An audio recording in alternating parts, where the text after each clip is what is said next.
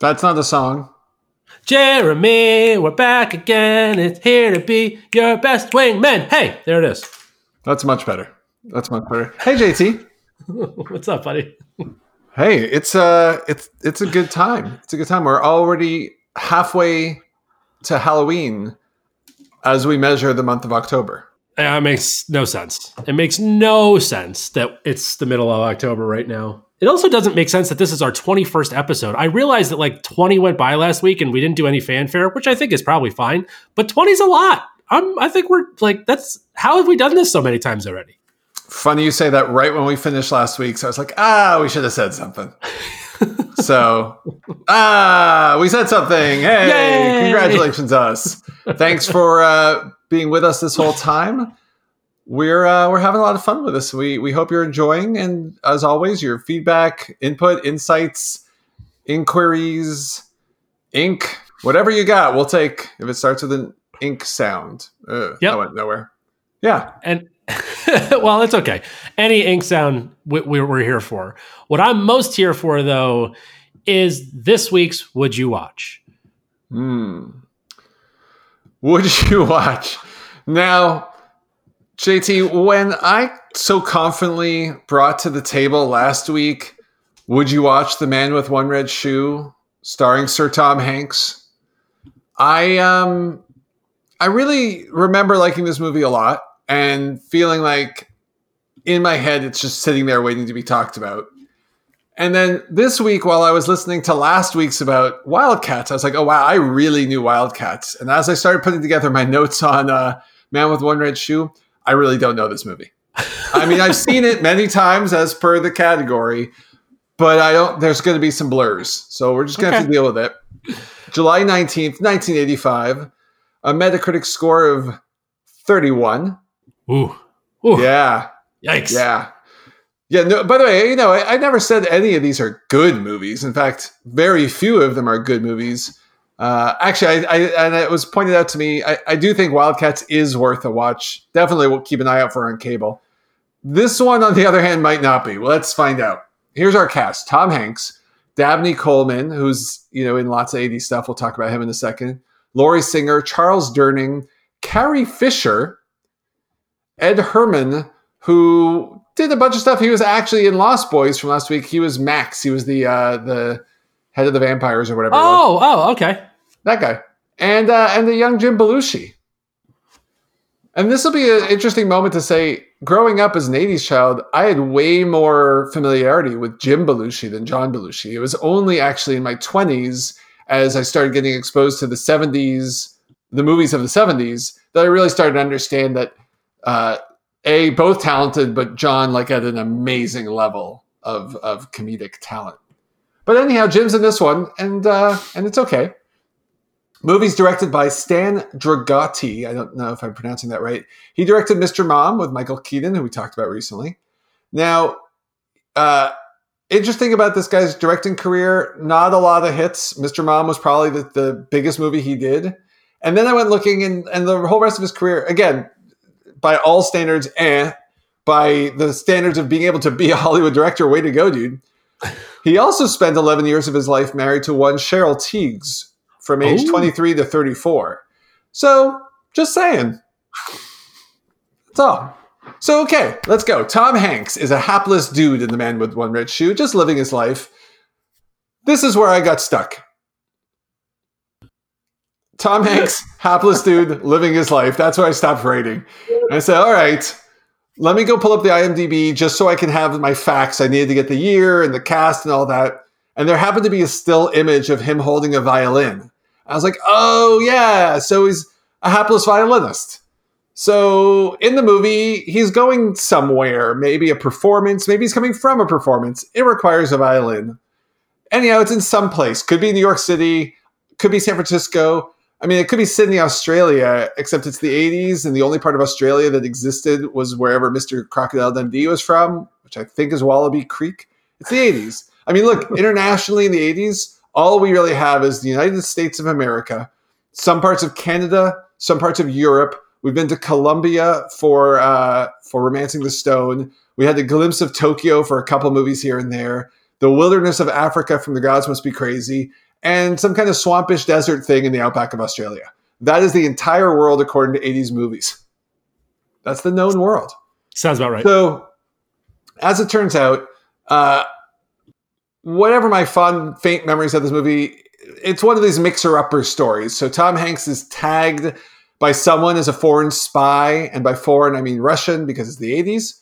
Uh, I think Dabney Coleman is the guy who tags him. Like I, am pretty sure what happens is uh, Dabney Coleman's like some counter spy. He thinks he's trying to find an actual spy, mixes him up with Tom Tom Hanks, and that's that. And remember, by the way, Dabney Coleman is the uh, being an antagonist is his primary job of the 80s. Uh, he is generally in a trench coat and beware the Dabney Coleman. That's all I got on him. so now Tom Hanks is, you know, doing stuff and Lori Singer is a counter spy. Now, again, here to my notes, Lori Singer was in like all the 80s stuff, all of it. But now to show you how bad memory actually is, when I went looking up her career, not true. She was only in like two things. And that was kind of that. And she was sisters to Marc Singer, who was in V and Beastmaster, who also in my memory was big in the 80s, but that's really all he did too. So back to our movie. Lori is, I don't know, a counter agent, a double agent, something. She's said to really like take uh, close tabs on Mr. Hanks and his shoe. By the way, the whole way the movie is titled is Tom Hanks is so hapless that at some point he's wearing mixed up shoes, maybe on his way to the performance. And so when Dabney Coleman is on some walkie talkie thing saying who to go after, the only signature element is the man with one red shoe. I'm also now in actually, as we're speaking, pretty confident when I say it wasn't Dabney Coleman who tagged him, someone else did as like a ruse, and Dabney has fallen for the ruse. So, mm. but this is like we're going real time right now. Anyhow, um, so that Lori Singer's uh, spying on it. By the way, it's a red Converse. Saw that. Okay, so Lori's now his girlfriend and spying on him, but she's secretly fallen for for our hapless violinist because he's harmless in every way, and lots and lots of hijinks ensue. Sort of like a Keystone Cops level of incompetence by these spies or the NSA or the Secret Service or whatever it is. But it might be a lot of fun. I, I don't really know. I don't really remember why I liked it. I just sort of did. And yeah, our loose plot is held together via these hijinks. It's like from scene to scene to scene there's some kind of concerto or recital at the end, and obviously the spies and the musicians are all colliding worlds, and there's a big shakedown thing, maybe at the performance. And now our real spy maybe is here, whoever they're actually chasing. And Lori Singer probably saves Tom Hanks' life. I want to say there's a scene where maybe the violin case saves someone's life or something like that, but that could just be making it up. Now, anyhow, she's fallen in love with him, and he's now proven to just be the patsy, and they get to be together, and he's no longer chased by the spies. Uh, but I think this final movie ends with like some other spy now chasing Dabney Coleman. I don't know. There you go. Okay. So, would you see that? Um, no question mark. I don't know. I don't know. I I have I have some questions first. Yeah, as one should. First and foremost, I want to say I have no memory of this being a movie at all. barely me, also, as we found out, apparently. And apologies to anyone who was counting on me for a really good rendition of this week's entry. Like, dude, I looked this up and looked at the looked at the cover art and then watched one trailer and went, no, no, this is like yeah. this just didn't this didn't happen. So this movie looked more 80s than any other movie you picked for some reason, and I don't mm. know where it was in the 80s. Like, was it early, early 80s? No, mid. It's 85, and the reason you're saying that, by the way, is whenever people picture the 80s, they're really picturing like like 1984 to 1992.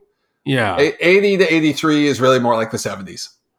Yeah, because th- this one, for some reason, I don't know if it was the way it was filmed or maybe just because the trailer wasn't remastered or something, but like watching it, I was like, oh, this is like the 80s we don't talk about. It's not great. Uh, I also had no idea who that woman was for a second. I'm like, is that like a baby, baby Daryl Hannah? Because she kind of had like a Daryl Hannah thing going on, but not really. And then like there was a, a, a head on shot, and I was like, nope, that is that is not Daryl Hannah. Just the same hair. Yeah, it was like it was just in the first shot, but there was a lot of good '80s stuff in the trailer. Like, uh, you know, there's a lot of buses, which was interesting. A lot of people on Yeah. buses. There was again with some payphones. Love a good payphone. Oh, I, I think there's a bus scene where like they're chasing Tom Hanks and he like just barely gets on in time. It's an accident, if I'm not mistaken, but the spies all think they like he eluded them. Yeah, and then I think he's like talking to her on the bus, and like she's coming clean about being an agent or double agent or something. Huh. And there was mass confusion in his face, but very Tom Hanksy. Yeah, that feels right. Yeah, the only other note I had was love, love any any Belushi sighting. I'm totally into. So you, you know, the, the best part here is you could be making up stuff in the trailer right now and they'd be like, oh, yeah, yeah, yeah. The, oh, yeah, no, the scene where they jump off the bridge. Oh, yeah, that's a great, onto the, onto the trash boat. Yeah. you just you just described every Jackie Chan movie ever. so so my one my big question isn't actually related to this movie, but what I thought would be fun is I tried to think of other I'm not a spy spy movies.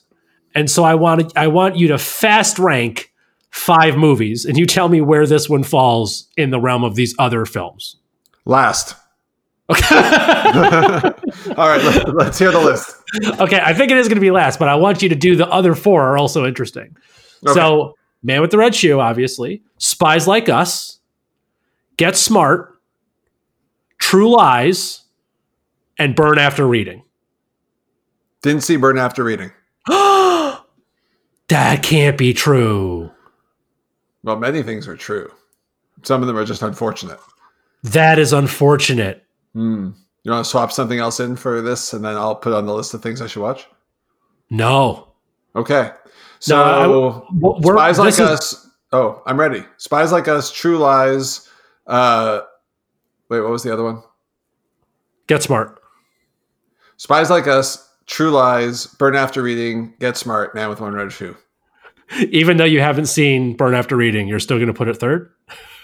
Yeah, because Get Smart, the movie, was not very good. Oh, I actually thought it was cute. I'm not saying it's okay. Well, look, it's got yes, it, it hits that cute level, but doesn't go past it. And your reaction to me not seeing, having seen Burn After Reading, and made it sound really important. I don't know if you would you have said that if I had not seen Get Smart. No, go- gosh, no. So there you go. And Spies Like Us is on top because it's Spies Like Us. Right. And tr- I I, so I thought I, I wasn't sure if True Lies would get above Spies Like Us because I happen to think True Lies is a pretty underrated movie. I was not confident you had seen Get Smart, but I would have absolutely bet the house that you saw Burn After Reading. So I'm surprised. Mm, no, and I like I like Tr- uh, True Lies a lot. I also agree it's underrated. It's it's, it's definitely one of Arnie's better uh, better romps. But Spies Like Us is uh, you know classic. It's your guy too. It's it's all my peoples, all my peoples. It's your guy. I, Well, I I maintain that that was the best time for comedy. Was that mid seventies to mid eighties? We had a nice resurgence in the late nineties, early two thousands, but that was like comedy heyday.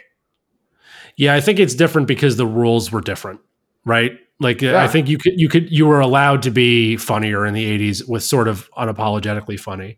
Now, at some point I just want to bookmark this because at some point we should do a Coen brothers thing. Cuz I don't know Mm. where you fall in the Coen brothers world, but like for some reason I felt like because Burn After Reading is just a it's a very Coheny brother movie. Like so if you're not into that thing, you're going to hate it. I think I've seen I would guess I've seen about sixty percent of their work. I like most of it. I don't like some of the ones that a lot of people, other other people do. I didn't like. um I didn't like Hudsucker, Hudsucker Proxy, for example. Oh, same. Um, I actually didn't either. So to answer, to answer the big question, uh, would you watch that? The answer is no, I wouldn't. All right. I kind of want to rewatch it I, without recommending it. I kind of want to re- rewatch it just to see how much worse it is than anything I remember it being, because I'm guessing it's much worse. Probably. All right. All right. Now we know you won't watch that. The question is next week, are you up for me pitching you? And remember, if you've seen one, you must must identify. Yep. I bought two new ones. I've reorganized my list in no mm-hmm. particular order just to try to keep the variety coming. Have you seen either, and this is barely in the 80s, Dead Calm, No. Dead Calm, or Stand and Deliver?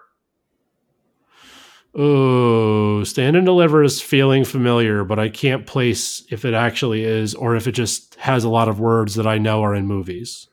It's a it's a school related movie. I won't say what where they go with it, but it happens in schools.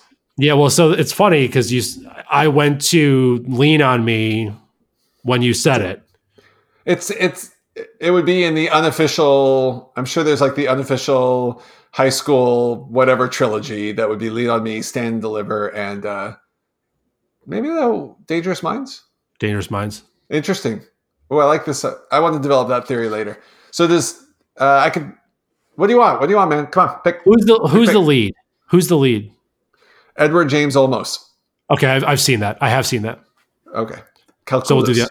So we'll do that. Uh, no, no, no, I swap in. I swap in another entry. Uh, the next one on the list is. Oh, I definitely will not have remembered this well enough. I'm just going to. I'm going to take Once Bitten off the list only because I don't. I don't think you've seen it, but I don't think I can remember it any better than the shoe movie here. I certainly haven't seen it, so that's fine. It would be fun to do, but I. I know I. It's. I would sort of end it by saying like vampires and stuff. So um, I'm just taking that off the list. How about so Dead Calm? How about Dead Calm versus? Oh, this is the next one. We talked about this a little bit while ago. The Last Starfighter. Oh, that I want you to do that one. Okay, it's a good pick. Actually, it's gonna be a lot of fun.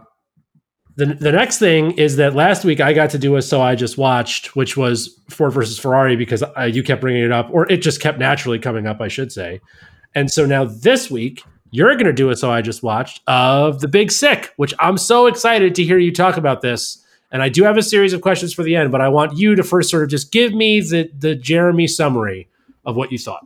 You got it, and it's and it is a little short because I want to give you time on on the questions, which I know you've prepped on, and I know you like this movie so much that I want to give you that give you some time. All right, so I watched The Big Sick. I liked it a lot. It was well done. There were good performances across the board. Uh, a little leaning in on some tropes, which you can actually tell because anytime you read or see interviews with, and I'm, I'm I've tried pronoun- repronouncing his name several times, Kumail Nanjiani, correct? Nailed it. Nailed Thank it. you. Every time you see or read interviews with him, he actually fesses up pretty quickly, like that the conflicts with the parents weren't nearly as dramatic. Like it was dramatized for the purpose of telling a good story. But I'm okay with that because he's so straight up about it. He's not. It's not like one of those like years later it comes out nothing was true. He's just more like, yeah, we made a better, made the story richer because of it. Uh, and I really like him. He's one of the few actors I follow on Twitter, and I, he just seems like a good dude. Kumail, if you ever listen to our podcast, you know we like you, or I do. Yeah. Anyhow, I like this movie quite a bit. It's weird to say this, but I think they did a really, really solid job on taking a, I mean, a crazy heavy topic and turning it into a rom com. But I sort of started thinking about it and trying to figure out, like, is this actually a rom com? Because if you think about it, it's like an odd movie. Most of the times in this genre, the second act of the movie is the the the unnecessary conflict. The ex girlfriend or ex boyfriend shows up or moves back to town, or the the one of the two gets a new job and maybe has to move, or shudder the overheard conversation in the other room that turns out to be about two other people, but massive plot. You know that whole thing, which Sure. I hate. So Same. thankfully, there's no extraneous plot devices to hold together what's a nice story. And I'm going to say this lands is solidly above an eight. Like I'm not saying it's like a nine. It's just somewhere.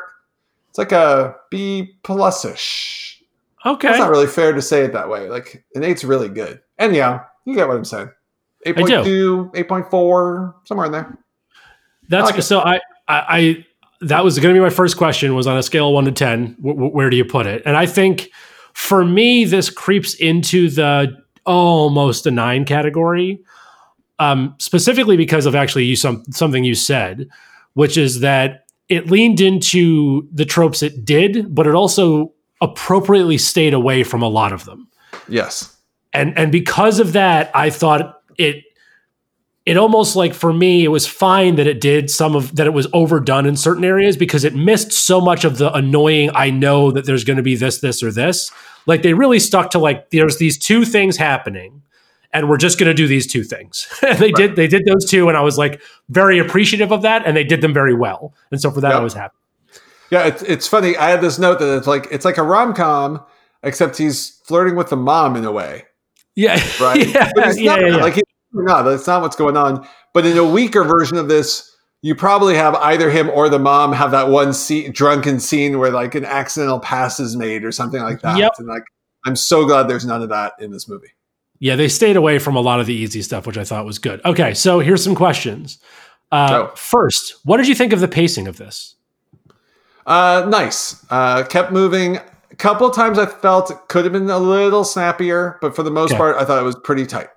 Okay, that was I, I had a feeling. My only concern in you watching this is that it was slow, and while I think you could make an argument it was deliberately slow, I can also there's a couple parts where I'm like, okay, we probably don't need this much of this. We could probably get through it.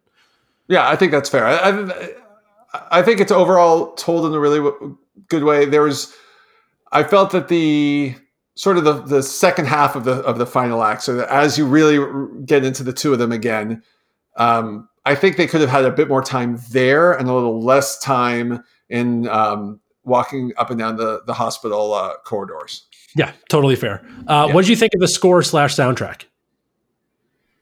And did and do you happen to know who did? it? Nothing. Uh, I, I don't recall it. It wasn't memorable. Doesn't. I'm not saying it's bad, but it wasn't enough to stand out and be like, oh wow, I really dig this music. Oh, interesting. Okay, so it was Michael Andrews who did Donnie Darko and also does Oh. all, all of Judd Apatow. Oh, Uh. Speaking of which, in the realm of things that Judd Apatow is is associated with, where do you put? Where does this rank? Would you put this in the high high in the Apatow world, or middle, or low? Uh, upper upper third. Def- Okay. Definitely upper third. Um, mostly because if you look at his best work, it's when he's making really complete movies that his whole shtick or whatever whatever he's trying to do works well in. And his worst work is when it's just the shtick.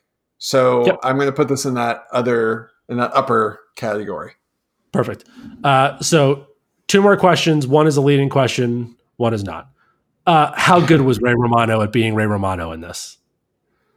Uh, very good. Actually, it did you see he came back to Netflix with like two, I think they're like 10 minute specials or something, or like 20 Yeah, he minute did. maybe. Around the corner, where he went to the cellar and Yeah. then went. To, yeah, yeah, yeah. Yeah. Uh, this made me want to go watch those again. I thought those were brilliant sets. I thought so like good. he's he's so good, but he did a smart thing by keeping these really tight sets. And this just reminded me Ray Romano is probably in that. I don't know if he's under he's sort of more of just an underappreciated guy. He just seems like he's a good guy. Yeah, so I think you nailed it because also, as you know, I'm a huge comic fan, and so the thing with with Romano is he's under he's not underrated. He's appropriately rated by comics. He's underappreciated by people who don't know the scene because Ah. comics love him because Oh, he's so oh he's so good. Yeah, he's so good. And then my last question is: Did I overhype this for you or not? Mm, no. Uh, No. I, I- by the way, I, I was actually, it's very funny. I thought it was going to be more drama, less comedy. Oh, interesting. So I didn't really know anything about the story going into it. I didn't know it was a true story or based on a true story. I actually thought this was going to be a sort of comedy, because most of the time when you have a like the dramedy category is actually just a drama with the occasional funny moment. Right? Right. If you go look at things that describe themselves as as a drama comedy, they're not. They're dramas, straight up, every time. They just have more jokes than the rest, or they have a comedic actor. I thought this was going to be one of those. I thought the uh, the topic was going to be a sick, you know, twenty something immigrant couple dealing with insurance company uh, shenanigans. So I was pleasantly re- relieved at almost every aspect of the movie. So Awesome. Great. Yeah. Perfect. Yeah. Well, Yeah. glad you watched it. Glad you liked it. And I would highly uh, encourage people to go see it because uh, Kumail is a favorite of mine and of many people's for good reason. Even though he's now jacked and it's so weird that he's in such good shape. Like, it's so weird. He's like, because he got ready. He's like in another movie's coming up soon. And he's like literally like really buff. And it's a very weird look for him. But we're happy for him and his lovely wife. Go see the movie. he's one of the fa- my favorite things he's ever. Every time he's in Portlandia, he is amazing. Yeah. If you haven't seen, there's a sketch where the town of Portlandia like didn't pay their bills or something, and he's like the utilities guy. He's like customer service at a utilities company, just like, well, if you issue the payment, whatever, whatever the thing is, he's so good in that, and so many other appearances like that. Uh, Yeah. worth watching. He's great. All right, so should we get into the top five? Oh, we should. We should. Oh. We're ready. Okay. So, as you may or may not remember, last week it was my turn to pick, and I picked your top five favorite animated movies. Uh, so, we did not put any sort of like constraints on this, with the exception of that we are talking favorite, we are not talking best. So, there is room for personal interpretation here in a big way. Jeremy, how'd your list come together? Poorly. um, uh, suffice it to say, it's a yet another category where the top tier is too good. And if I did this again in a week, I I'm not going to say I would change all five because I don't think that's happening. But and I'll talk about a couple of them as we go. But this is a tougher category. It's it's interesting to realize. I mean, using using a couple weeks ago as a comparison, comparing like the video game movies and the animated movies, how night and day you you because if you knew nothing, right? If you were coming to North America from like uh, North Korea or something where you've never seen any of our pop culture, and we were to say, I can give you some genre choices: video game movies or or animated cartoon movies. Which do you think will be better? I think Right. most people would have said the video game movies would have been better, and Yeah. I think in, instead it's astounding how good some of these animated films really are. Yeah, I, I- couldn't agree more. I so so much so that I still don't actually have a fifth. I don't know what I'm going to do in in real time. I'm going to have to just pick one because I I'm I'm between like three this week without question. When we do contender pong later, it is my highest average Metacritic score, and it's not close. Like everything is in the 80s or 90s with very few exceptions. And the ones that are exceptions are like almost 80 like there's just there not any dive bombs here at all. All of them are good. It's crazy. It's it's totally crazy. Same, same, same. I did first on the Keanu Reeves, so you're first on this. okay. But uh, we have to have a Shawshank discussion. oh gosh totally forgot about shawshank i never even got there yeah i guess we do Well, I prepared a little something, something. So why don't I kick that off and gives you time to think and reorder your list four more times? yeah the floor is yours All right. My contender Shawshank entry is Snow White. It's perfect.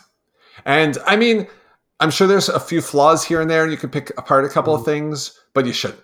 I'd happily argue Snow White was effectively the archetype for animated movies, and who knows where we would be today without it. And what I mean by that, if anyone's listening, like, of course there would still be animated movies. I would almost go with saying, would there? Like, think about, for example, the more recent entry into movie making, sh- uh, shaky cam movies. Now, we could argue that Blair Witch really kicked that off. Think about the, the low budget horror movies that are mostly just a lot of jump scares and stuff. In every case, especially nowadays when we have new genres popping up, there's no reason to think we couldn't have had shaky cam movies in the 50s or uh, low budget horror movie. Well, I guess there were always low budget horror movies. But my point being, if there wasn't a Snow White, I could argue that the entire genre might not have started till many years later. It might not have been evolved the way we have it today. It might be it might, it might be like the video game movie industry of today, where they're still working to to, to make quality stuff. There is, you know, is Mortal Kombat the Snow White of of movie of video game movies? so I'm not here to say like, oh my god, you, you have to watch Snow White every day of your life or whatever. I'm just saying I think it is the archetype for the perfect animated film, and therefore my Shawshank contender, sir. Uh, very well stated, very well said. I agree on all counts, even though I take issue with a bunch of the older Disney movies for other reasons. However, I will agree that it is Shawshank worthy um, because Yes, That was- that was in the 30s, right? That's like the first first one. It's actually 1940 on the dot. Okay, yeah. So okay, so then yeah, I think that's totally reasonable. I'm I'm I'm happy with that as a Shawshank. Thanks, buddy. Because now it doesn't have to be in my top five. There you go. I just gave you I just gave you one back. the only reason I said yes is because I want to be a good friend. and you are, and you are. So uh, I do have it down that you're first this week, so I'm going to put it on you to kick us off. Okay. So I'm going to go with what I think will be my most obvious one, which is June 22nd, 2007. Okay, June 22nd, 2007. Uh, I think I know what you got here. Okay, I'll give you Peter O'Toole. Oh, maybe not. Uh, I'll give you. It's a 96 on Metacritic. I still think I know what it is. I'm just I maybe I didn't realize Peter O'Toole was in it. Okay. So the, the last the trivia piece I will give you is in the country where this movie was set, it broke the record for the biggest debut for an anima- for an animated movie. Is the country France? It is indeed. Tell us about our food movie. Our I food and rats. I just couldn't love Ratatouille any more. I couldn't love this movie anymore. And not like I need you to pretend it's not animated because it's still that good. Like this movie is every bit a 96%. Like if there was some way to live action this, which I hope they don't do. Everything Disney, about they will. Just I know it. it's it's coming. It's coming. Uh, listen, I mean, you know, the Oscar noms have been, we, we've, we've talked about this before, right? Like, I, I have brought this up in the past because of how much I absolutely adore this movie. The fact that Thomas Keller was a part of it, the fact that Bourdain loved it, uh, the fact that they pulled this off in a time when they were doing a lot of sort of bigger name stuff. And like, it's, it's Patton Oswalt and Ian Holm. You know what I mean? Like, it's not like they didn't do the, John Travolta in Bolt. You know what I mean? Like they didn't do all of that big stuff. They literally just nailed the casting because of they needed them to be a, a particular person. This movie is so thoughtful. It's genuinely beautiful. Um, it's a love letter to food, and like food's really important to me. It's been very important to me my whole life. Uh, when you talk to chefs, which I'm very lucky to have friends in that world, it's a really hard world to live in. But like every one of them to a T will tell you that this movie makes them fall in love with food again. And if you can do that for people who live in that world where, again, it's a hard world. You wake up early, you put a lot of time in. Owning restaurants is brutal, man. It's just brutal. The service industry is brutal. But to watch this and to be able to accurately depict the love of food, the scene, the synesthesia scene when he puts the different flavors together and a new song comes in.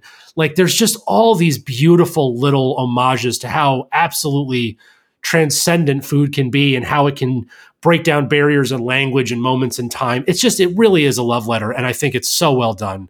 And I, I want, I'm so happy my daughter loves it. I got to tell you, I'm so happy she loves this movie because we cook together and it's just magic. This, this movie is really pretty magical. And I, I really like it. Wow. Well, that was so nicely said.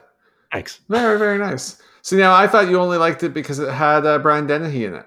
I also love Brian Denny. I know it's crazy.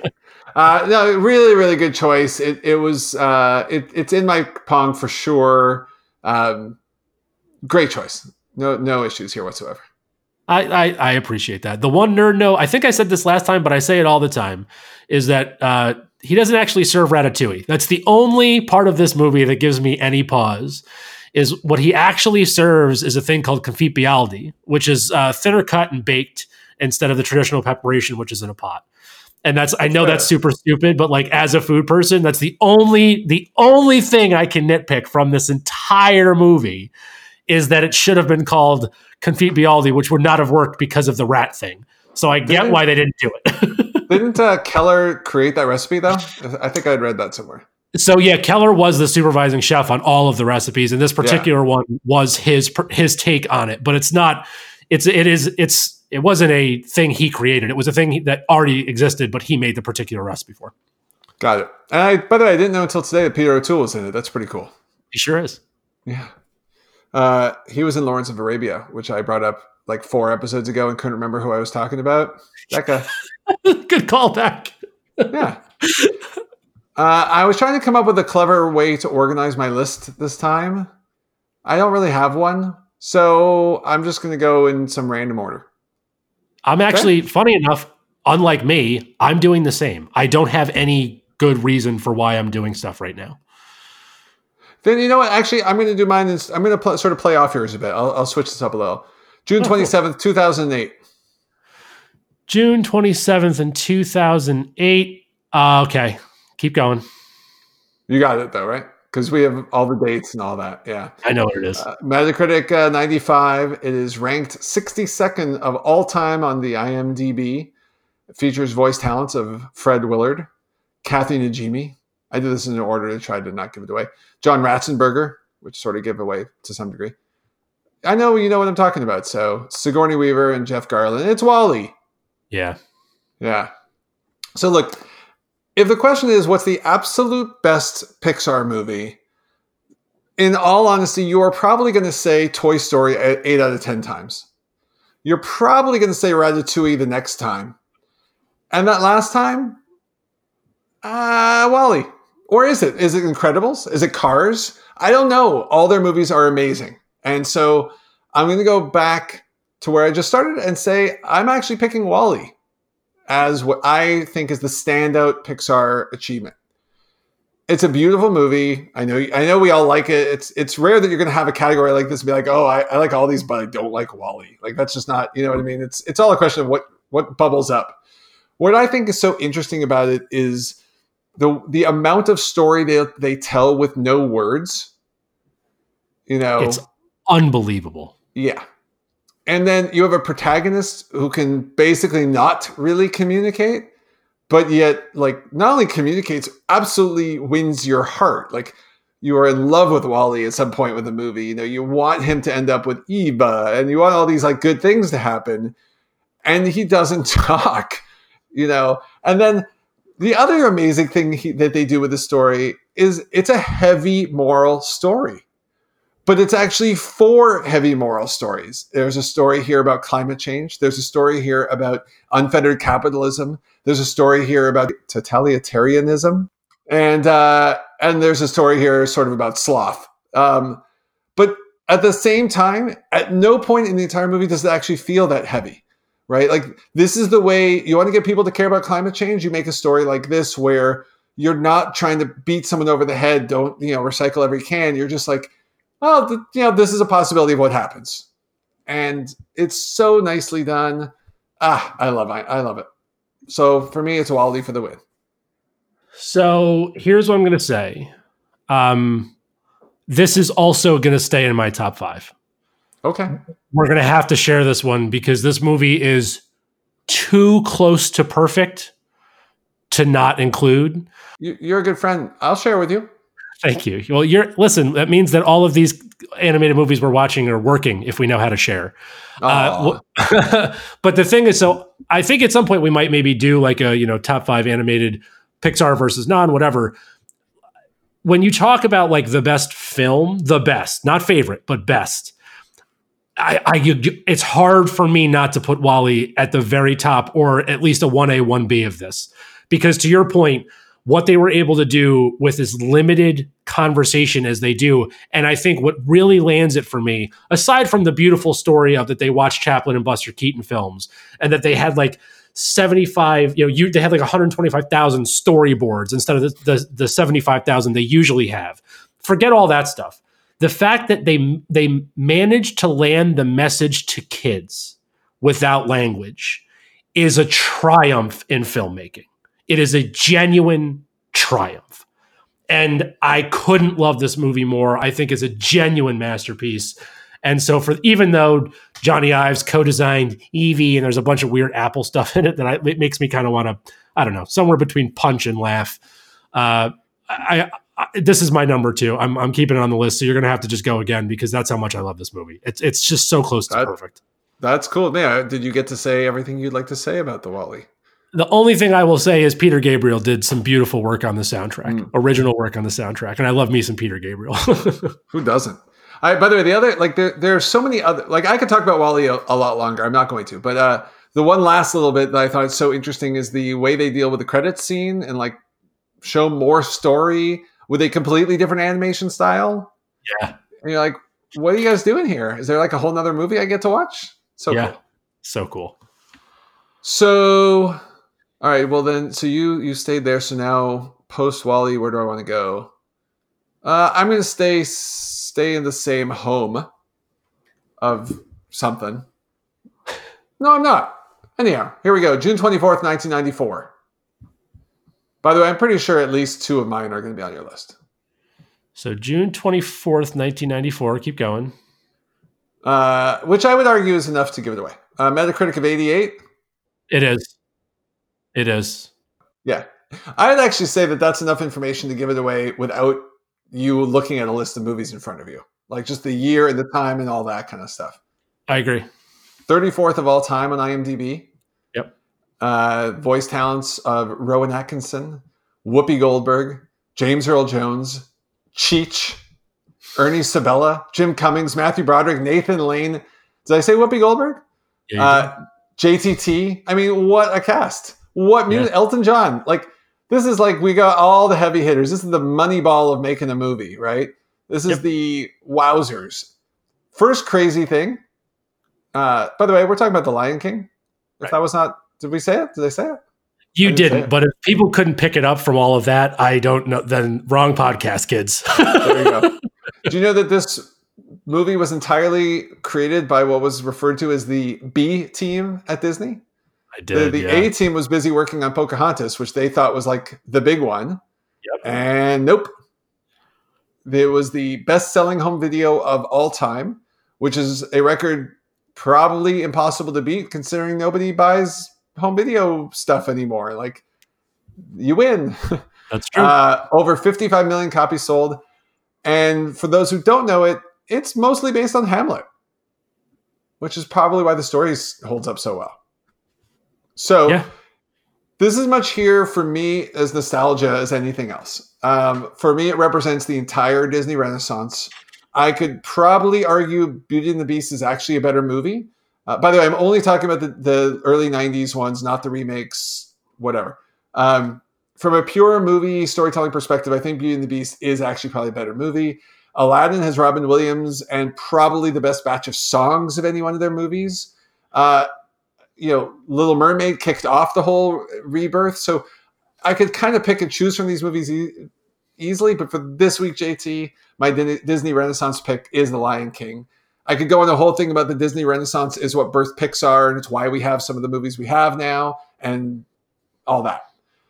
Again, um, some of the flaws here. There's some like really, really underdeveloped supporting characters in this movie. Like we have like three characters that really get developed, and everybody else, including all the female parts, are completely like ignored. I'm going to give it a pass for this movie because otherwise it is so heavy and it does focus on morals and it lays it on hard, but at the same time it's fun. It's silly and whimsical at times. The music is great. It has Whoopi Goldberg at her prime Whoopi Goldbergness. Yep. By the way, I also noticed it's kind of interesting that you have Whoopi Goldberg in one, you have Robin Williams in one, and then uh, with Aladdin, and then you have Billy Crystal in Monsters Inc., which was one of the earlier Pixar's. So those three were the whole comic relief Comic trio, relief. Yeah, yeah, yeah. and I just I never put that together till I was putting this all together. Yeah, I've never thought of that before. That's actually very funny. Now I haven't seen the CGI remake, by the way. I I'm I don't know how to say this. I'm just not. I don't. I just don't care. Like I'm not. It doesn't matter to me to see another version of a movie I already know and like. Uh, especially considering from everything I've read, they didn't do too much new with it. They actually were deliberately retelling the story.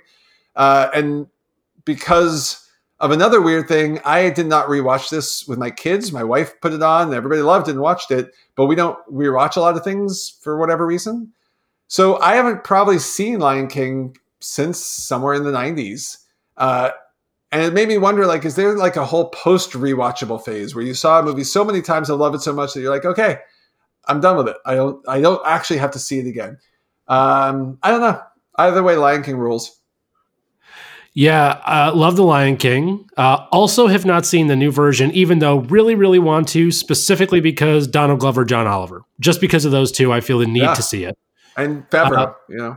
Uh, yeah, also Favreau. So I, I can I be a little bit of a jerk for two seconds? Okay. You can be you can be a little bit of a jerk for more than two seconds. So common misconception that it was Hamlet. It's not Hamlet that was the inspiration. Actually, it's an Assyrian Egyptian myth where Osiris is killed by his brother Seth, and the rightful heir Horus is sent to exile.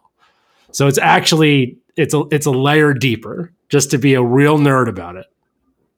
If we're gonna nerd out like that, I'm pretty confident we would find that Hamlet and that are probably linked also. I Because there's definitely Hamlet elements in this movie. Like there's no like there's There quotes.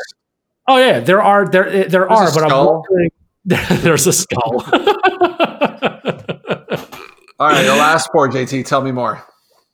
No, that was it. That that was it. I just I'm, I'm not. I wouldn't be surprised. I didn't go deep enough because, by the way, this wasn't on my list, but I just happened to know this uh, because it's come up before.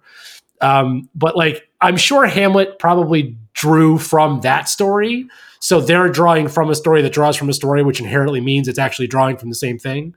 Uh, but it was just a thing because I found that at one point many moons ago, and it's a thing that has stuck with me forever because the one thing I will, uh, first of all, totally agree. Lion King is a Paramount movie, especially for me. I was nine when that sucker came out, man. Let me tell you. Oh boy, I watched The Lion King a lot, a lot. Yeah. So love it. I absolutely love that movie, and and haven't seen it in a long time actually, which is interesting. And funny enough, really want to see it again, but uh, I don't know. Maybe like I've gotten softer as I've gotten older too, but like I don't know if I want to put my four year old in front of the scene. Um, with the wildebeest because it's like a pretty intense scene. Horrifying. Yeah, it's yeah, yeah, yeah. horrifying. I, I actually, by the way, would argue it is the it is the uh, end of Disney's arc of where you know the if you look at like old Disney movies, um, like I won't let my kids see like Bambi. Yeah, they kill Bambi's really on screen. right. And what they used to do, and, it's similar actually to the old, like the old uh, Grimm's tales and all, all this, where the they would take you down. Like part of the whole point of the story is to take you really far down and really feel for the characters and all that. But the old Disney way was they would take you really, really far, like really, like everything is bleak and terrible and hopeless. And yeah. then eventually they'd bring you back up a little. And I'd argue the old school, like Bambi, Dumbo, Pinocchio, and all those, they didn't actually bring you back up that high Lion King is the only one I think that, that brings you way, way up, but they take you down. Like that is a terrible death sequence. Yeah, it's really, really, really rough, man. And like, so I haven't watched it, and I, I, would love to watch the live action version with my daughter because it's like an excuse to watch it. But it's just that scene's too, it's too graphic. Like, it's she's four, it's she's not there yet. You know what I mean? I don't blame you. Yeah. All right. Uh, great pick. Absolutely love that pick. All right. So my next one we'll do June 19th, 2015. 2015. I will. Hmm. Okay. 94 on Metacritic. Oh. Uh, Richard Kind. Oh, I know who that is. Uh, is it Monsters U? Nope. Nope. Mindy Kaling, Lewis Black. Oh, uh, is this Inside Out? Inside Out. Yeah, you love Inside Out. Love Inside Out. I do. I only saw it for the first time pretty recently. I know. So I'm not going to go super deep on this one just because I have I you you afforded me the luxury of doing this once already, so I'm not going to do it twice. uh, this movie is brilliantly put together. It received an eight minute standing ovation at its world premiere in Cannes. That's how good this movie is. Wow. Like forget that it's again, forgetting it's animated. It just happens to be animated. Uh, it's a movie that I think is important to show your kids because even as adults, emotions are hard.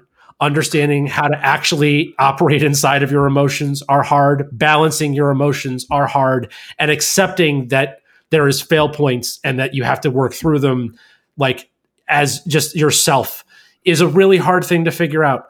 And I think being able to tell that story to kids is really important and doing it in a fun, but also really, really meaningful and really sweet way with Riley's story I just think is incredible. From a movie standpoint, the only thing which I think I said last time, I imagine I had to have, there is no antagonist whatsoever.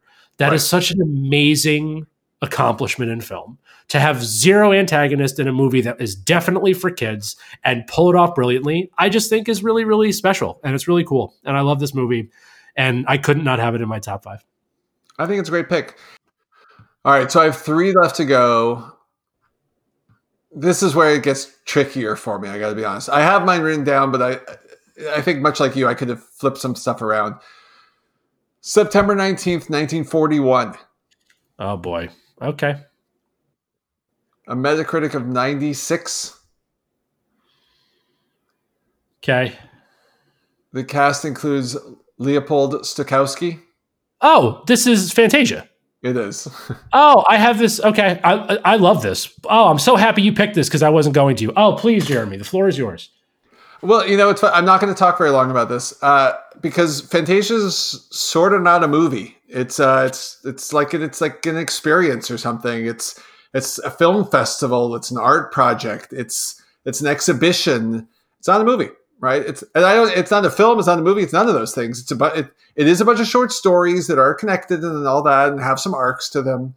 But it's it is it's a work of art. It's it's a work. It's moving art and and all of the things that you want art to do. I think Fantasia does and did. I don't think you'll ever see something like this again. Even though you've got a lot of cool experimental films happening with a use animation movie, but not something that is as beloved as as Fantasia is. That opened up minds the way Fantasia did, and also burned images into anyone's brain who has any love for this movie. Like if you can hear the sorcerer's, if, if you cannot picture, that's enough right there. One hundred percent of the people haven't. You you can't. If you do not have Mickey Mouse wearing a wizard suit, holding buckets or some or conducting or it's something in that moment, um, we need to have a word because I'm pretty sure that's a universal image. It's my biggest concern actually is that that's not going to live on, right? Because I don't know. I think we showed it to the kids. I don't know if they cared or got into it. It's really hard because of the pacing compared to modern stuff. Like, you know, I haven't taken them to the symphony yet either. Of course, now you can't take them to anything, but you know what I mean. right. So I love Fantasia. Um, it's it's beautiful, and uh, that's all I want to say. Yeah, I adore this pick. Uh, I have watched it with my daughter, and we have actually. I said to my wife that this was going to be a thing that we would do uh, every Christmas. We would just watch this. Like this will be a tradition because you can kind of have it on in the background. But yeah, like there are not only certain scores, but there are moments in music that I hear other times that will bring me to Fantasia. Like it really nice. is. It, it really did set the course. Uh, I love this pick. This is a great pick. You know, and and I'm glad you brought up what you just did because much like Die Hard, it's a Christmas movie. It's a Christmas movie, hundred percent for sure. Same same level of Christmasness as Die Hard. Hundred percent, totally agree. Yep, yep, yep. Cool. What's next? Okay, so I have two left. So my next. Do you need one, a moment? Do you need me to stretch it out a little? Are you still? No. You want to roll I'm, die? I'm, so I'm good. So I'm. I am. I got doing a coin. This no, this is I'm doing this one on the fly because I know my last one, and I know my last one's not going to be on your list. uh, so this one I'm going to do was November 23rd, 2016. Go on. Oh. Okay. Are we doing? An, is this another Pixar movie? It is. Wow. Yeah. Yeah. So 81 on Metacritic. Uh, I can give you, if I give you almost anybody, it's over. Do you know what it is yet? Um, I don't know. If you give me somebody, should I say you're welcome? Yeah. Okay. that would be it. Yeah. So it's Moana. so I have three that I'm stuck between. And I literally, as I said in the beginning of the podcast, that I was going to figure out on the fly. And because of Snow White being the Shawshank, which I agree oh. with, which I agree with, uh, it's going to make me pick Moana. And I'll tell you very specifically why. So otherwise, this pick would have been Snow White? No, otherwise, this pick would have been something completely different and not Pixar. Interesting. But the reason that this is a favorite, and this is going to be, a, this is about to be a real dad thing, like a hardcore dad thing. Uh, this movie in particular my daughter loves, but more specifically, it solved the issue that I have had with Disney for a very, very long time. Uh, a thing that I blamed a lot of my dating life on uh, prior to meeting my lovely wife, which is setting horrible expectations for young women and how they what what they expect to happen for them in their world. So the reason that I love Moana and the reason that I'm going to put it as my favorite is because it ushered in the era of self-sufficient not relying on anyone else. You are the hero of your own story for for little girls. So it was going to be frozen instead. It was it was going to be frozen. Okay. yeah it was it was either frozen or moana or there's a one that i'll talk about in pong which is uh, just sort of a flyer. But listen moana great soundtrack beautiful movie like visit visually beautiful movie. Stories with the one glaring exception of the ocean should just put the heart of Te Fiti back in the heart of Te Fiti. movie I mean, over. it- it's a major problem with the plot. Like the Yeah, yeah, water can get to the thing, and the water can move the thing, so the water can move the thing to the thing. They yeah, should have yeah. had the, the final destination be on an island. That's all they had to do. That's it. Yeah, yeah, That was that's it. it. Yeah. So the thing with the reason that it, it the reason that it comes in over Frozen is because I do love Frozen and that the sisters needed to save each other. Like there's a spoiler alert, by the way. I hope you've seen Frozen. Like that's that is re- Frozen's like ten years old. yeah, it's from it's from 2013. I don't feel bad. So the only thing with Frozen is that Frozen did have the even though they subverted from it in the end, it still had the two boy subplot. Right? There were Right. still there were still two active love stories. Right. And it's like no, I don't want that. What I like about Moana is it's like she is the hero. She is like she's it. She's the whole thing. The guy was actually a bummer and was the worst and had to be brought around by this amazing young woman. Like more stories like that. Because the whole knight in shining armor, you will be saved by some dude, horrible president to set. Like even what you said, didn't develop the characters in the movies that didn't specifically draw on the a, a man will save you. They still never bothered to like empower these women. They were always like Right. helpless, hapless creatures that were dainty and, and protected. Like Moana was like, you know, you will board my boat. Like, yeah, Right. that's what I want. That's the energy I want my daughter to grow up with. So for that Nice. reason, as a father, this movie slides into my top five. Well done. And I uh, I had Frozen. m- One of my last calls was Frozen or Fantasia, uh, and the and what it came down to, is, in a similar way, is Frozen was winning the whole time, spe- specifically from the perspective of wanting uh, an entry with a strong female lead, and then when I kind of got to that end point, I was like, you know, I've got to pick the movie that meant more to me.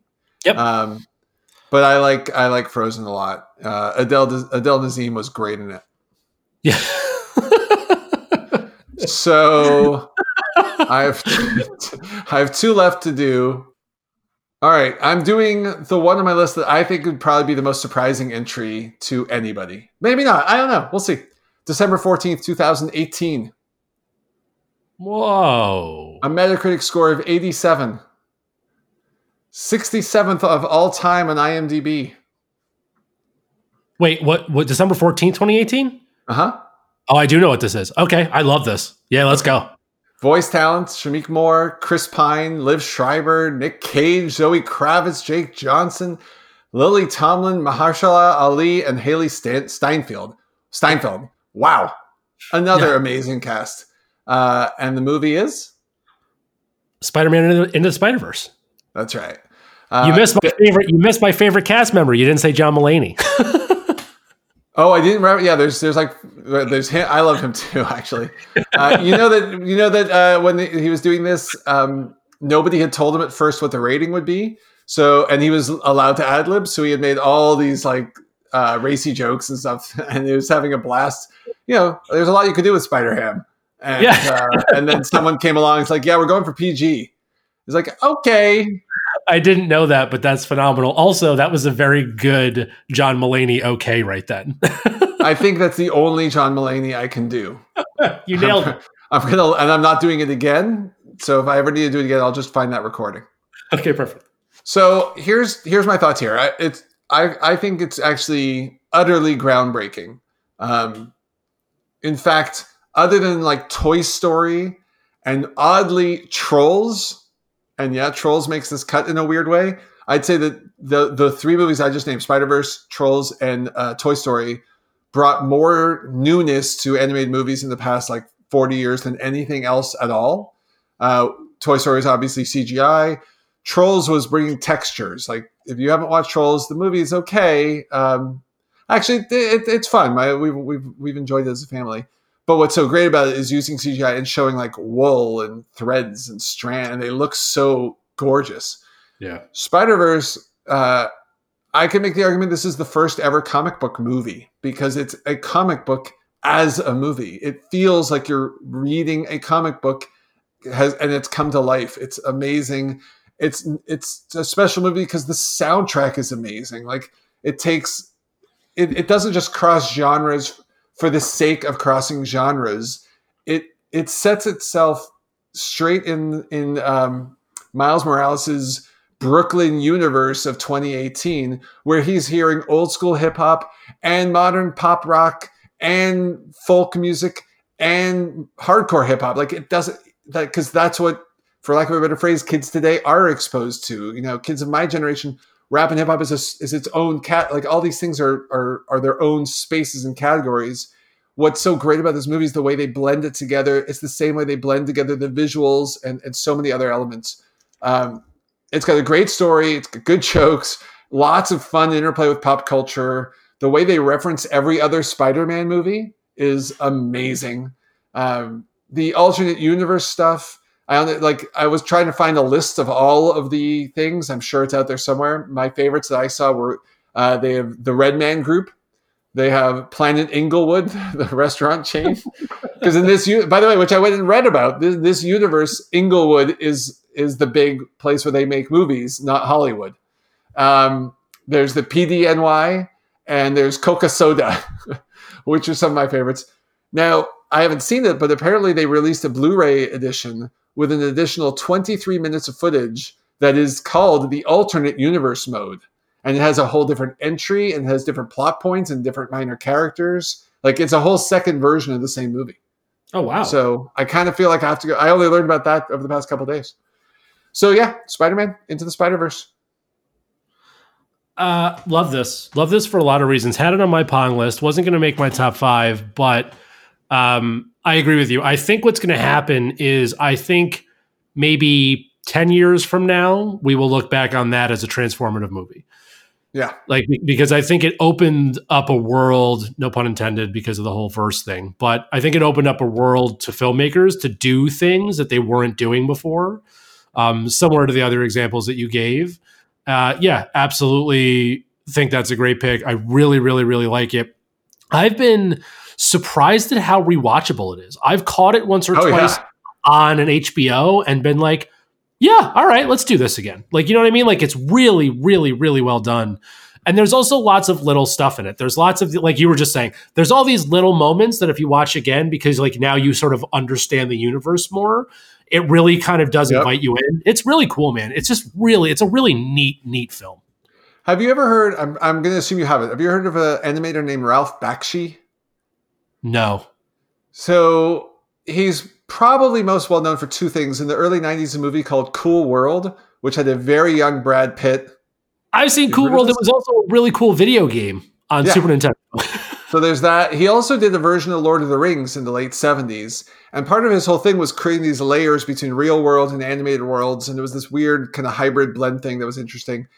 To your point, um, he didn't he didn't succeed at building out that genre, but I could argue that hopefully Spider Verse might just pull that one off. Hmm. I so, hope so. It's neat, man. It's neat. Cool. Okay, so my last one. This one I think you're going to guess straight away just because I've talked about it before, so I think you might know it's coming. But uh, November 18th, 1988. This has my this is the aggressively lowest Metacritic score of anything, but it's only because I think not a lot of people have seen it. Uh, it's a 58% on Metacritic. Oh, this is your uh I know what this is. Uh, it's not Black Cauldron. It's uh uh it's about a dog or something. Oliver and Company. Oliver and Company. Yeah. Well, it's so funny. I have one movie here from 1988 on my Pong list. I'm like, there's no way he's about to pick that with that description. uh, yeah. So this movie is very important to me, and I absolutely love it. I mean, so Joey Lawrence, Billy Joel, Cheech Marin, Richard Mulligan, Roscoe Lee Browne, Dom DeLuise, uh, Bette Midler, Frank Welker. Like very, wow. very. Yeah, it's a really big cast. Uh, so one of the coolest things I found out about this, so the animators actually shot photos of New York streets for reference, and they used cameras set 18 inches off the ground, so they actually got a dog's point of view for the entire film, which is kind of neat. That's cool. Uh, it was the first Disney film to have its own department set up expressly for the pers- the purpose of generating computer anim- animation, which I thought was really neat. All the choreography is uh, based off of Bob Fosse, which is Bob yep. Fosse famous. Also, Fosse, if nothing else, also, if you haven't seen the Birdcage, you do Fosse, Fosse, Fosse, yeah, yeah. which is one of a, we great love scene. the Fosse. Love the love Fosse. The, Uh, so like many Disney films, the pre the video or this came out in 1988. It didn't make it to video release until 96, which is I sort of blame as part of the reason more people didn't see it. Like it just it disappeared for eight years. Like it just wasn't a thing. It was in the Uh, it- Disney vault. It was in the vault. It was in the vault. Uh, I pulled this one little fact out for you before I tell you why I love it. Uh, it was the first animated film to be dubbed into Quebecois, Huh. which I thought was kind of neat. Huh. Uh, That's kind of so- neat. I had no idea. It's just a thing. I'm like, oh, that's kind of that's cool. I didn't know that. So very quickly, I'm not going to belabor this because most people haven't seen it. Uh, story about a little cat who meets a dog and makes his own family. It means a lot to me. I watched it a ton as a kid. It is a beautiful rendition of New York. Little little trivia here. Uh, it's one of the only movies that has a front-on shot from the World Trade Centers. So ah. when 2001 went down, this movie kind of had like a little bit of a resurgence because it re- New York is a big character in this movie, a big, big character. So listen, soundtrack, check. New York City, check. Dogs, check. Like this movie just has things I like, right? It's got Billy Joel and Bette Midler. I still sing a lot of these songs to myself on a regular basis. Like the soundtrack alone is worth a listen. It's also just a really sort of like, I don't know, it's a fun moment in time because it didn't have the big production. 88 wasn't this is what this wasn't after the Renaissance for Disney, right? Like this is still kind of in their we're, we're getting there phase and it was a little bit different than the other ones because it was set in like a real life scenario, right? It's about this little orphan cat like trying to find his way in the mean streets of New York. And there's just a lot of me that identified with this as a kid. And still, by the way, I've watched it many times since. It holds up for me. Like it's not a movie where I go, oh man, we're at a moment in time. Uh, also, like Dom DeLuise as a voice is great. There's just lots of like little stuff that feels in it feels like old New York. Uh, but I love it, and I wish more people would see it. And I'm going to keep talking about it until more people do because I actually think it's a lot of fun. It's also like a good like your kids could watch it movie because it's not scary. Like it's not there. It doesn't have any of the big scary stuff. I love it. Uh, maybe I'll actually watch it with them. I'll You should. JT, JT said we should watch it. Please do. Nicely said, sir. I, I, I know you've been dying to talk about that movie sooner or later. So, did you pick the category just to give yourself a platform to talk about Oliver and Company? Sure did. I won't think any less of you. sure did. Well done. Well done. I uh, I will have to follow that uh, at some point. All right.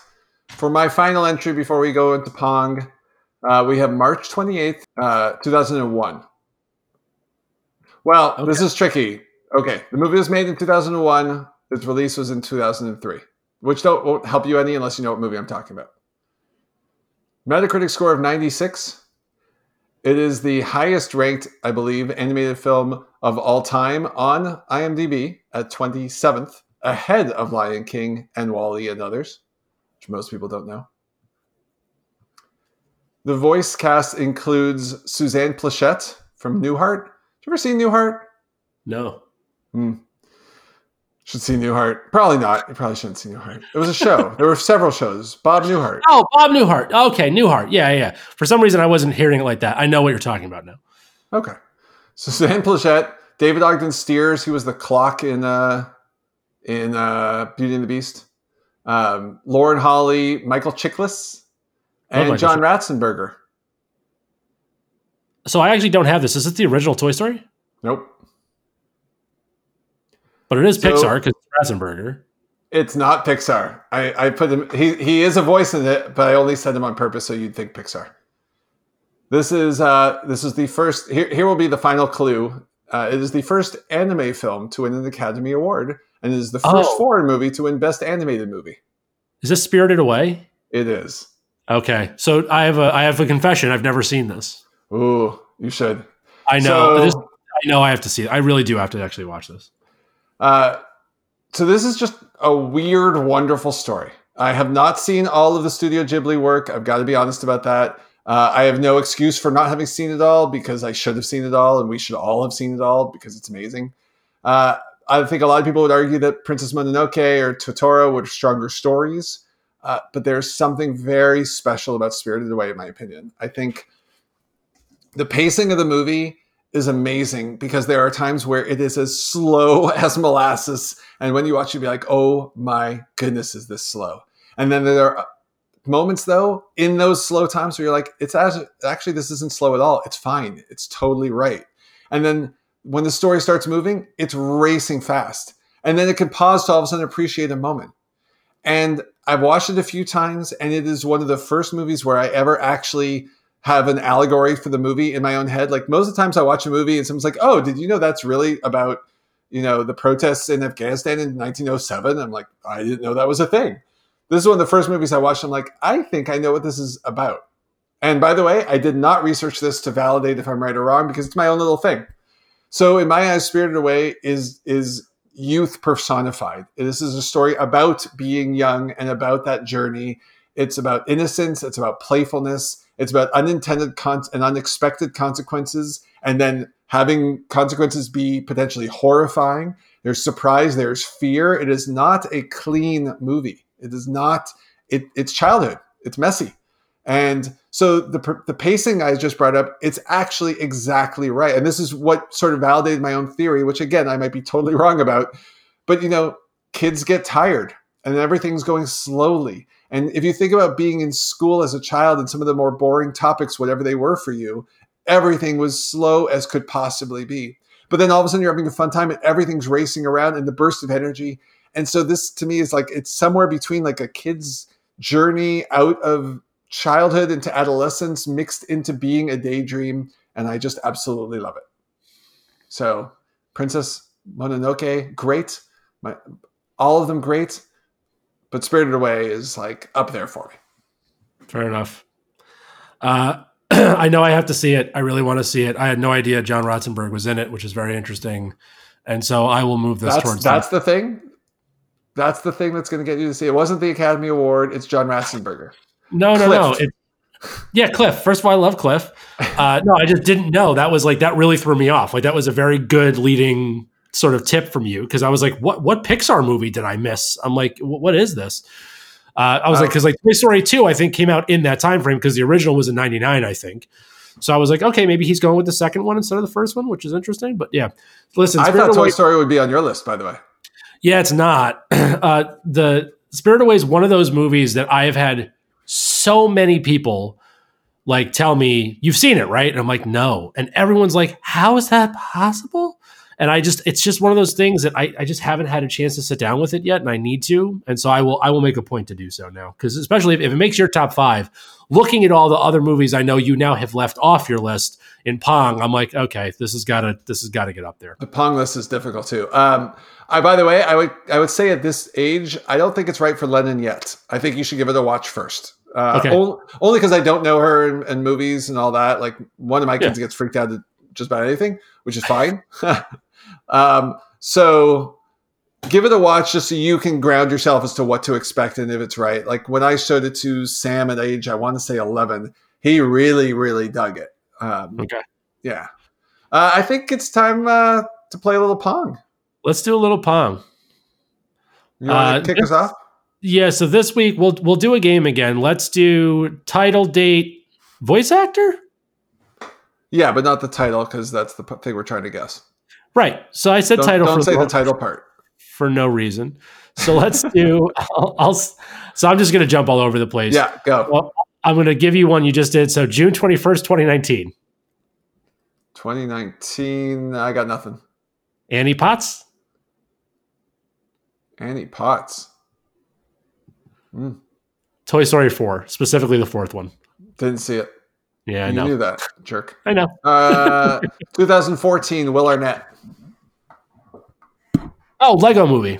Correct. Yeah, I really like that one. Uh, October 29th, 1993, Catherine O'Hara. No, no idea. Nightmare Before Christmas. Oh, I had that on my list. I just had Danny Elfman as the voice I was going to use. yeah, it's also good. All right, 2003, French people. 2003, French people. Yeah. Oh gosh, I don't know. Triplets of Belleville. Oh, never saw it. No. Oh, put that on your list. It's a crazy movie. Okay, I will. Yeah. Uh, let's do November 22nd. By the way, all very close to my top five. Like that. That was like way up there. Yeah, I've heard I've heard really really good things, but just it's again one of those things I haven't seen. Uh, November twenty second, twenty seventeen. Benjamin Bratt. Uh, that's Coco. Yes, it is. Uh, 1988, uh, a bunch of Japanese people. Um, That was my 1988 one. Grave of the Fireflies. Akira. Ah, Akira, to be a bit closer to correct. I want. Have you seen Grave of the Fireflies? I have not. You should. Okay. also a Japanese film. and funny enough, not on my list, but I'm pretty sure that was it's definitely in that time frame. Uh, let's do uh, June 22nd, 1955, Barbara Luddy. Uh, it's not Bambi. Um, Pinocchio? No, it's too late for that. Lady and the Tramp. Lady in the Tramp. Okay. 1999, Vin Diesel. Oh no. I actually don't know. I have no idea. I have no Mm, idea. Your friends are going to be disappointed. This is your wheelhouse, sir. Is Iron it really? Giant? The Iron Giant? I never saw Iron Giant. Ah. So that's so funny when because again as as always as always done this as always when i do this like i didn't really look anything up. I just did my list and then very quickly went and said okay did i miss anything egregious? And the two movies that were on there were iron giant and big hero 6 neither of which i've actually seen. Oh, Big So I was like, 6 oh, man. great. well so that's funny enough i started watching it with lennon but it was a little too little too intense. Little all right let's do may 29 2009 christopher plummer. Um, that's up.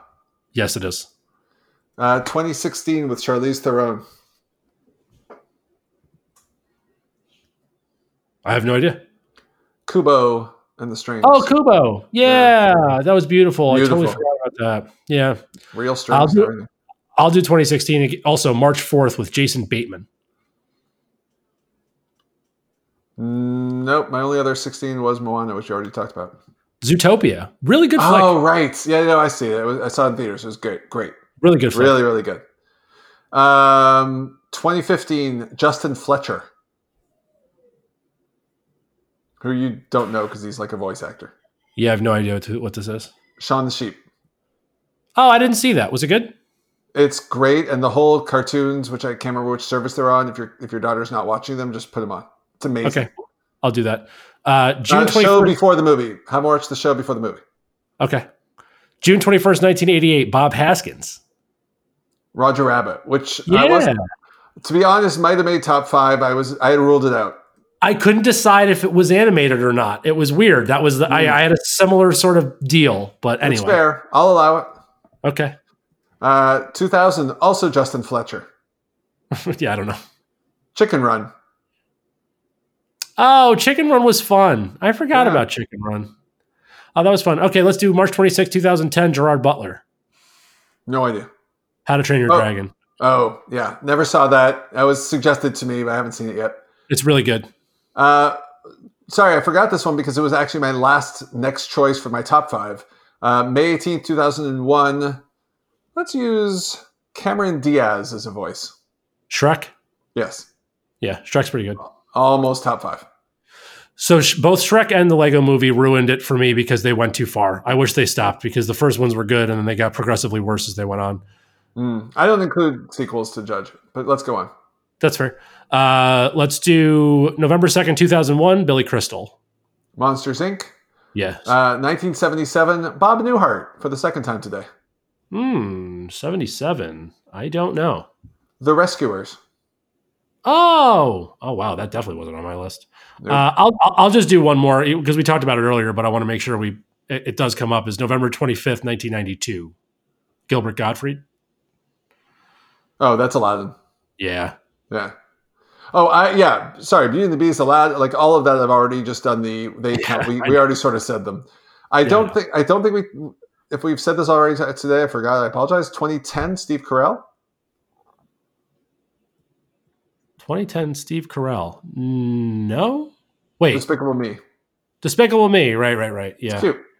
it is cute. He was also. I just watched a movie. with- What's the? I'm going to forget the name. Over the Hedge is with him and Bruce Willis and Ben Folds Five does the entire album. It's actually really like a really cute movie, and I forgot it's a really cute movie. Doesn't belong on the list. I'm good to stop. I, I have more, but I think it's you know we are well, we're we're heading towards the hour and a half mark. Is there anything Mm. else you need to bring up to feel satiated? Yeah, I had to. I have to say, 1977's uh, version of The Hobbit has a special place in my memory. Oh, I've 1977's Secret of NIMH has a special place in my memory. Yep. Uh, I had a, a and I had a shout out to all the movies we've named, but we forgot about uh, Paddington, 2014, which I thought was also quite well done. Although I heard Paddington 2 was like amazing, so Yeah. probably probably worth watching. So I've not seen the first or the second, but I was very surprised because the second one has a hundred percent on Rotten Yeah. Tomatoes. Yeah, um, Yeah. my daughter vouches heavily. All right, so next week, you ready for what we got? I'm ready. Tell me all about it. It's not actually that. This this is a straight category. This is like because I felt I was going off into La La Land a few times, not the movie. Uh, next week we will do the top top five heist or con movies. So specifically con like confidence games, not just a twist where somebody was surprise somebody. Somebody is pulling a con on somebody else or heisting something from somebody somewhere somehow. Interesting. I like it. Okay, thank you very much. I got a couple running to the top of my head already. So I'm good. sure you do. Yeah. Well, this has been a fun list. Yeah. Yeah. Listen, I think what we learned, if nothing else, is that uh, animated movies are really good. You know, that and the occasional singular shoe. it's just one shoe. Just, Just one shoe. Just one shoe. Uh, well, as always, this is fun. Jeremy, you're the best. Thank you, everybody, for joining us, and thanks for letting us be your one.